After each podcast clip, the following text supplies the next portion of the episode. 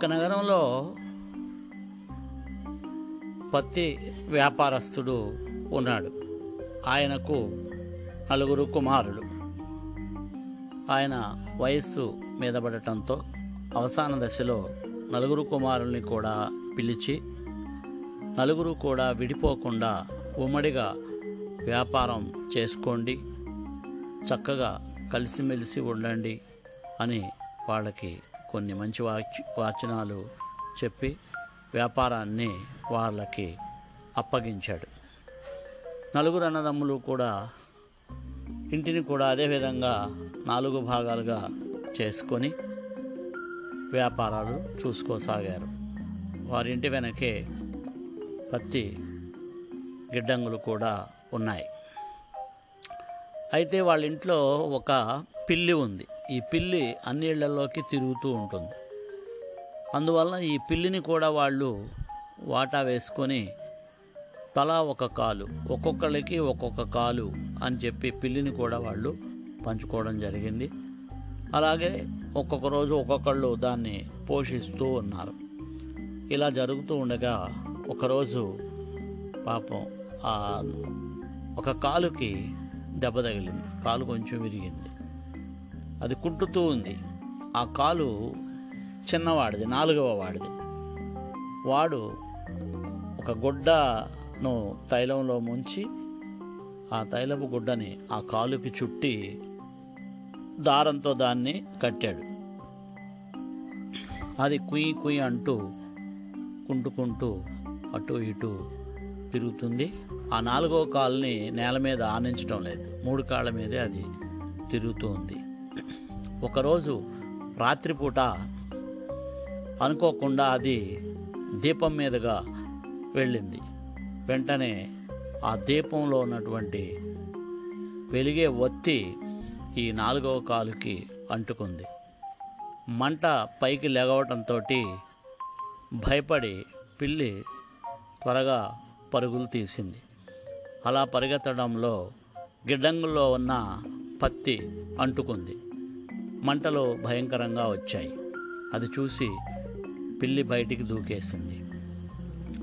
గిడ్డంగంతా కూడా కాలిపోయింది. తెల్లవారి నలుగురు అన్నదమ్ములు కూడా ఒక చోట చేరి అగ్ని ప్రమాదానికి సోకించి చిన్నవాడి కాలు కారణంగా అగ్ని ప్రమాదం జరిగింది కనుక మిగిలిన ముగ్గురికి కూడా నష్టపరిహారం అతనే చెల్లించాలి అని చెప్పి అతన్ని ఒత్తిడి చేశారు.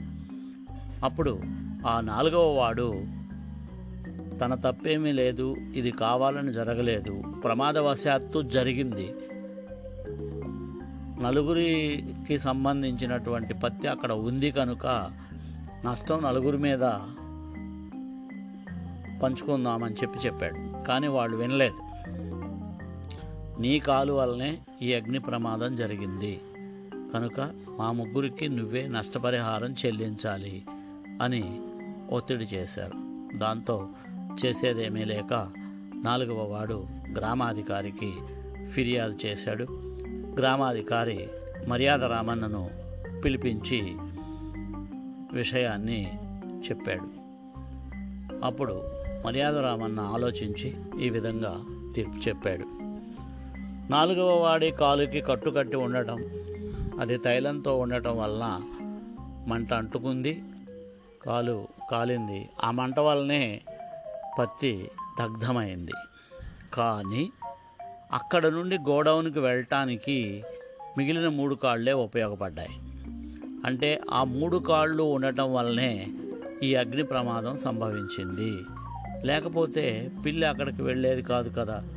కాబట్టి అగ్ని ప్రమాదానికి కారణం ఈ మూడు కాళ్ళు. కనుక ఈ ముగ్గురు కలిసి నాలుగవ వాడి నష్టపరిహారాన్ని చెల్లించాలి అని చెప్పి తీర్పు చెప్పాడు. నిజానికి మనకి ఇలాంటి కథలు ఎన్నో ఉన్నాయి.